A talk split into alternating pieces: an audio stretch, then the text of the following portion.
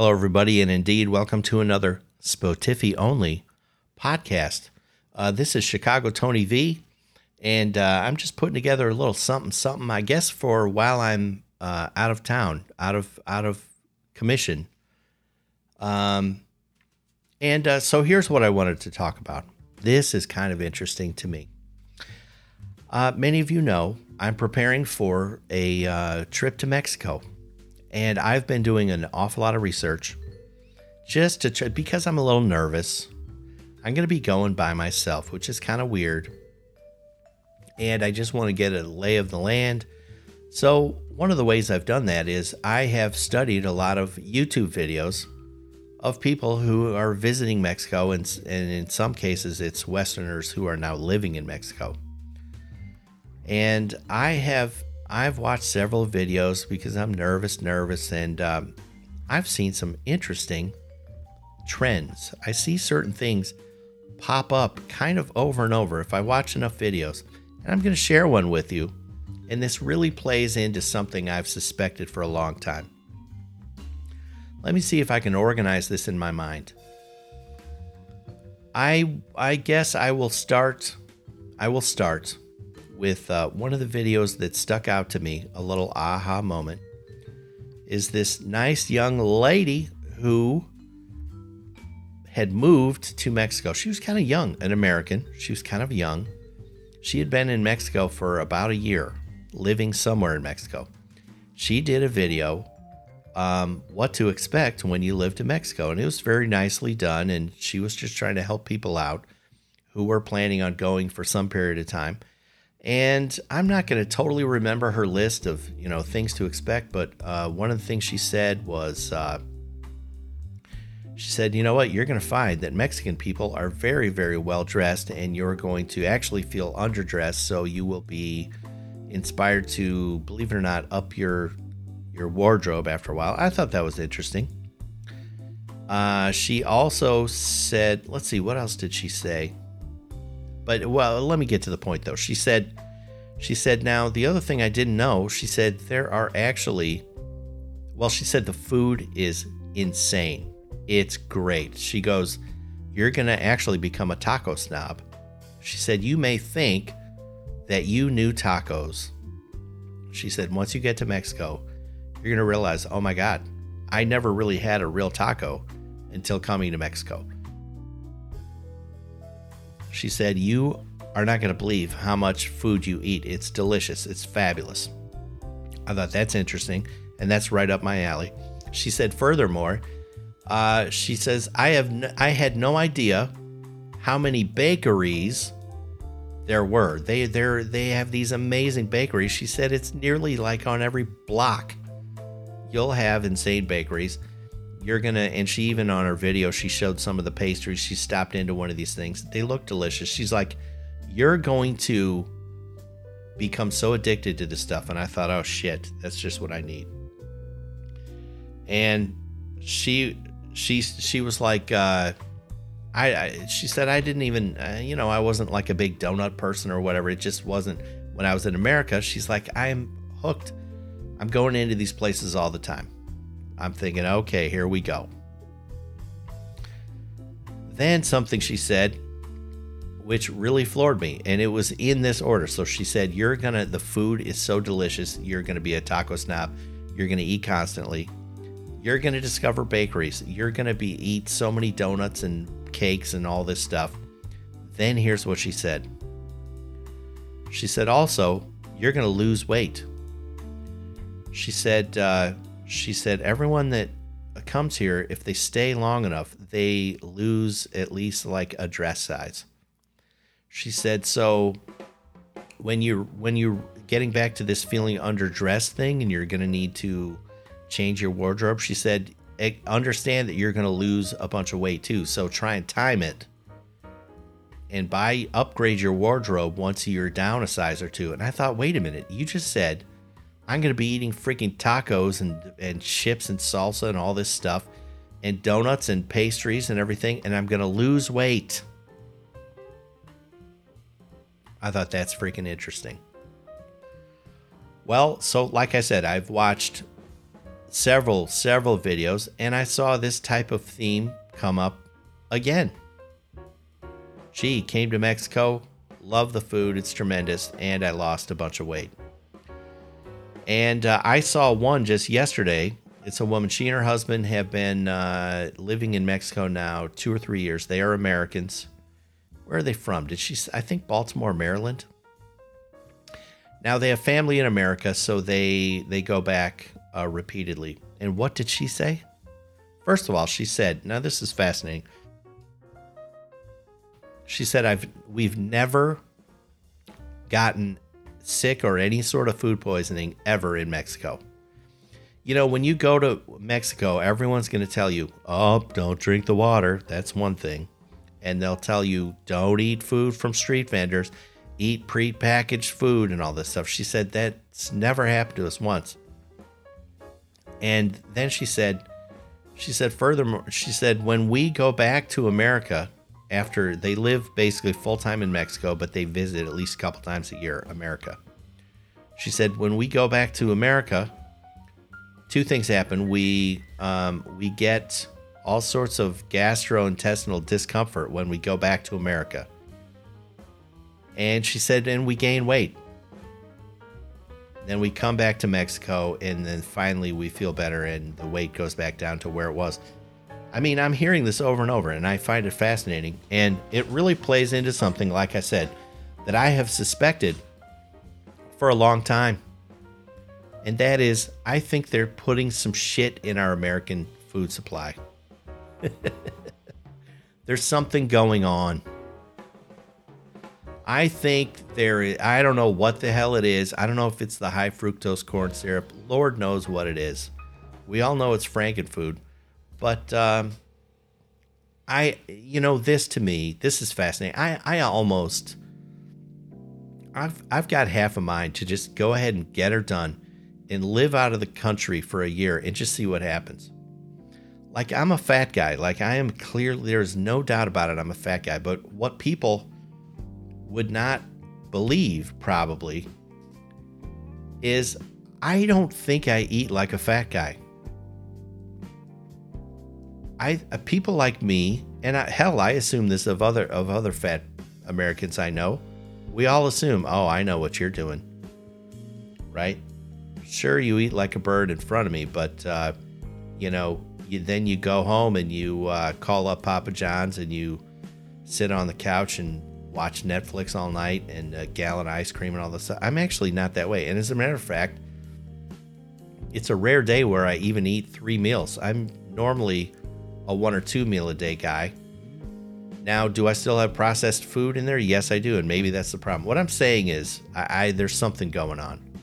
So I've determined when I go down to Mexico here very shortly, I'm going to let her rip. I'm just going to eat. Now, I don't, I'm only going to be there a week. So I don't think really anything's going to change, but um, I, I'm just, I'm just curious. This is going to stick with me.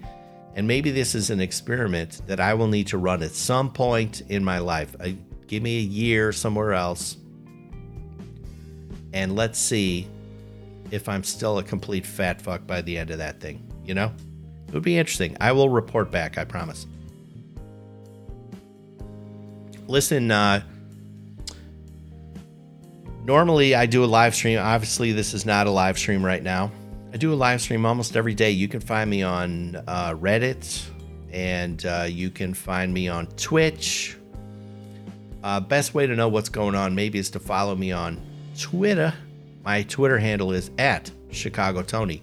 And if you want to um, send a letter into the show, I always read letters on the live stream. It's really fun.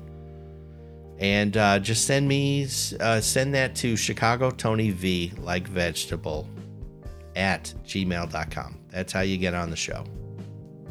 Please don't expect it to be super quick, but we'll get there eventually. All right. And uh, because I'm going to be out and because I'm behind on the mailbag, I'm going to read you a letter or two. Now, normally on the live stream, the pepperonis will chime in, et cetera, et cetera, but not today. I'm going to read a letter here, and uh, we'll just get my thoughts right off the cuff. Okay.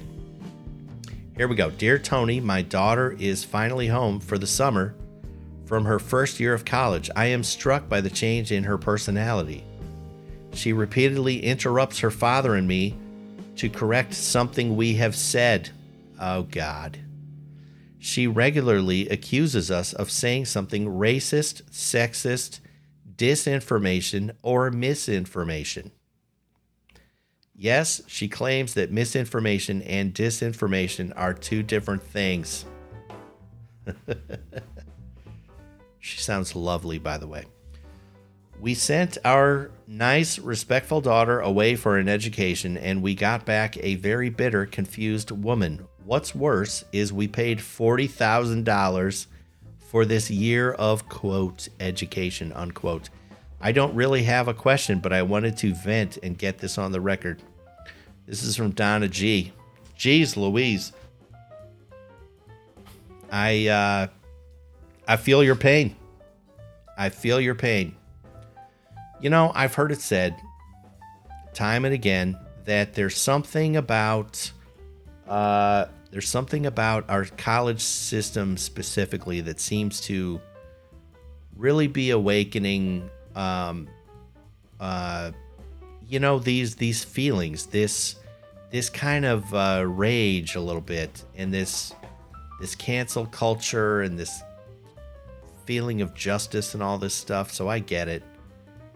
Um, and I do think it's unfortunate. I, you know, when,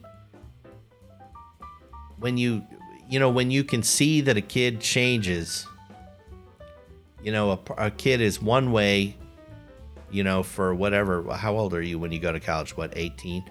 The kid is one way for eighteen years, goes away for a year, comes back and is very different. I can see how that can be kind of freaky. Um, and I can remember, even when I was in college, way back when, I, I feel like some of those forces were around. Like, I can remember, um, I actually took a, what? Let, let me think of what it actually, a culture studies class. I thought that was, I was actually very excited about that. I thought it, I was going to be learning about other cultures, and I found that very interesting. And it turns out, uh, first of all, let's see, that would have been in around nineteen ninety, about nineteen ninety. So this culture studies thing was, uh, uh, what I didn't understand is it was bitching. It was, it, it was bitching about Uh, uh, being a minority. So in that class, I was the only uh, person you would call, I guess, not a minority or whatever. And um, it was kind of a bummer because it was it was uh, it was lecture format, but it was just a complete bitch fest. And um, and all the students, you know, participating and everything, like. Everyone felt uh, very free to say, I'll tell you what I hate about our society today, and this is bullshit. And, you know, everyone was complaining. And, you know, I'm a bit of a contrarian. And uh, I, I, I would uh, just I kind of call some people out a little bit. Like there was um, early on, I remember... Um, someone saying, you know, I hate how the standard is to have straight hair. This girl was saying, I feel pressured. If I'm going to conform, I need to have my hair straightened.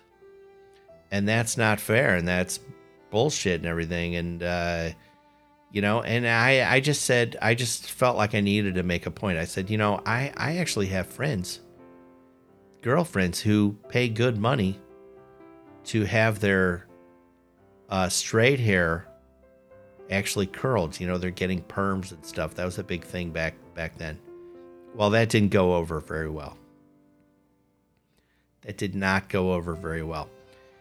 And uh, I remember someone just bitching and moaning about uh, the lighter skin I have, the more, the better it's going to be.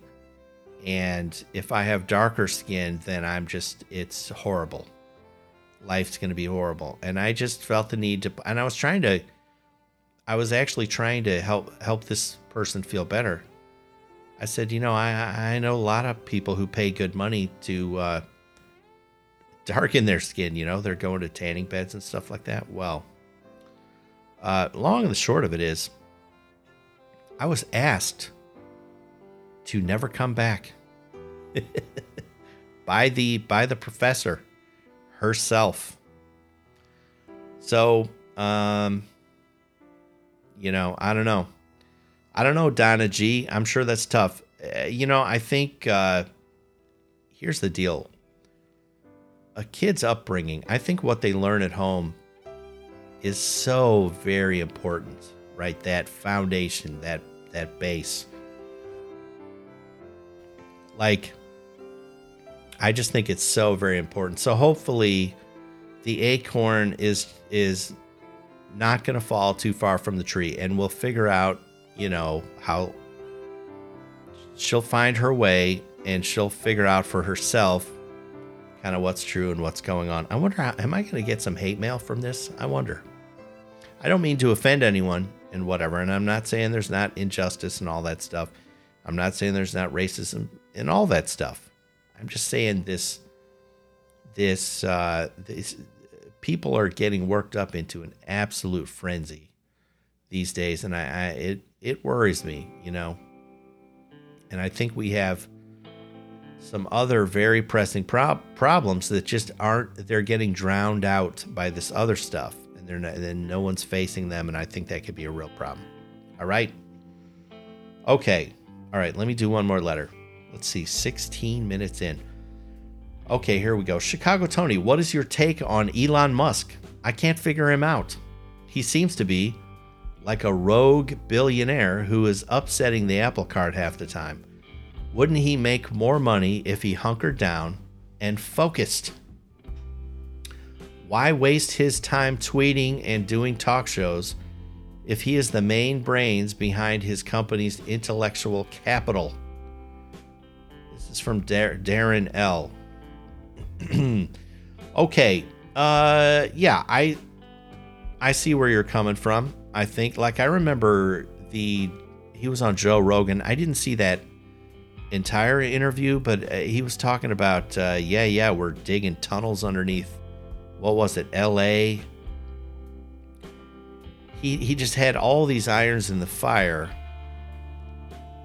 And I remember sitting there thinking, if you're the whiz kid and whatever, how, how can you be doing so many things at once? This is before he...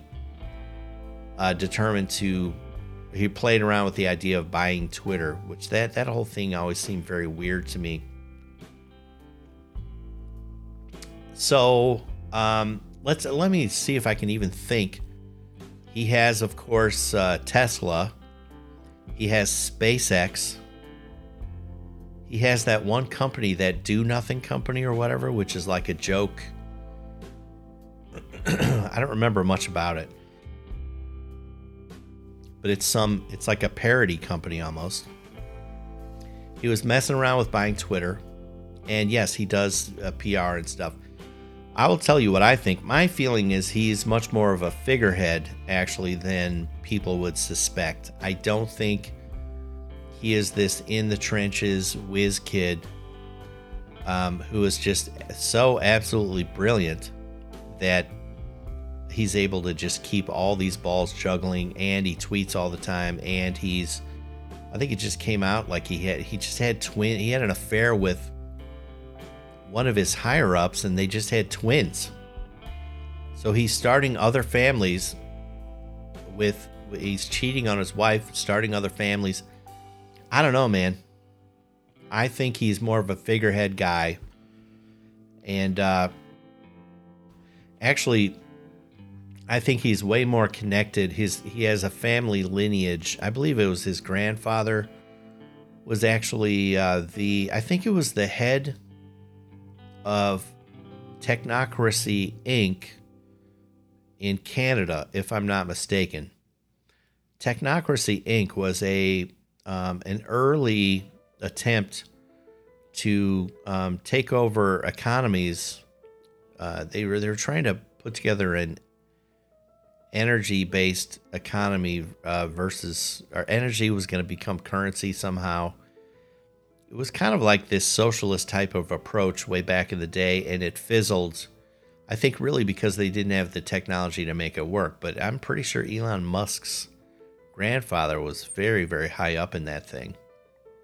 And lo and behold, I think what's happening today with Klaus Schwab and et cetera, et cetera, is uh, it, it feels very similar. It's kind of another, um, well, it's a technocracy, you know. So I think there's some hocus pocus going on with Elon Musk, and I think he's kind of a figurehead, much the way in the way that Bill Gates was and is a figurehead. I don't believe for a second he was just some genius computer whiz um, working out of his basement, and he, he just parlayed it into, you know, one hundred billion dollars today. I don't think that's the way the world works. And but that's just me. So anyway, thank you for your letter, Darren L. Thank you for listening, whoever you are. Uh, when you're listening to this, I hopefully I'm sipping pina coladas, or I guess maybe Dos Equis down in Mexico somewhere. Hoping that all goes off without a hitch.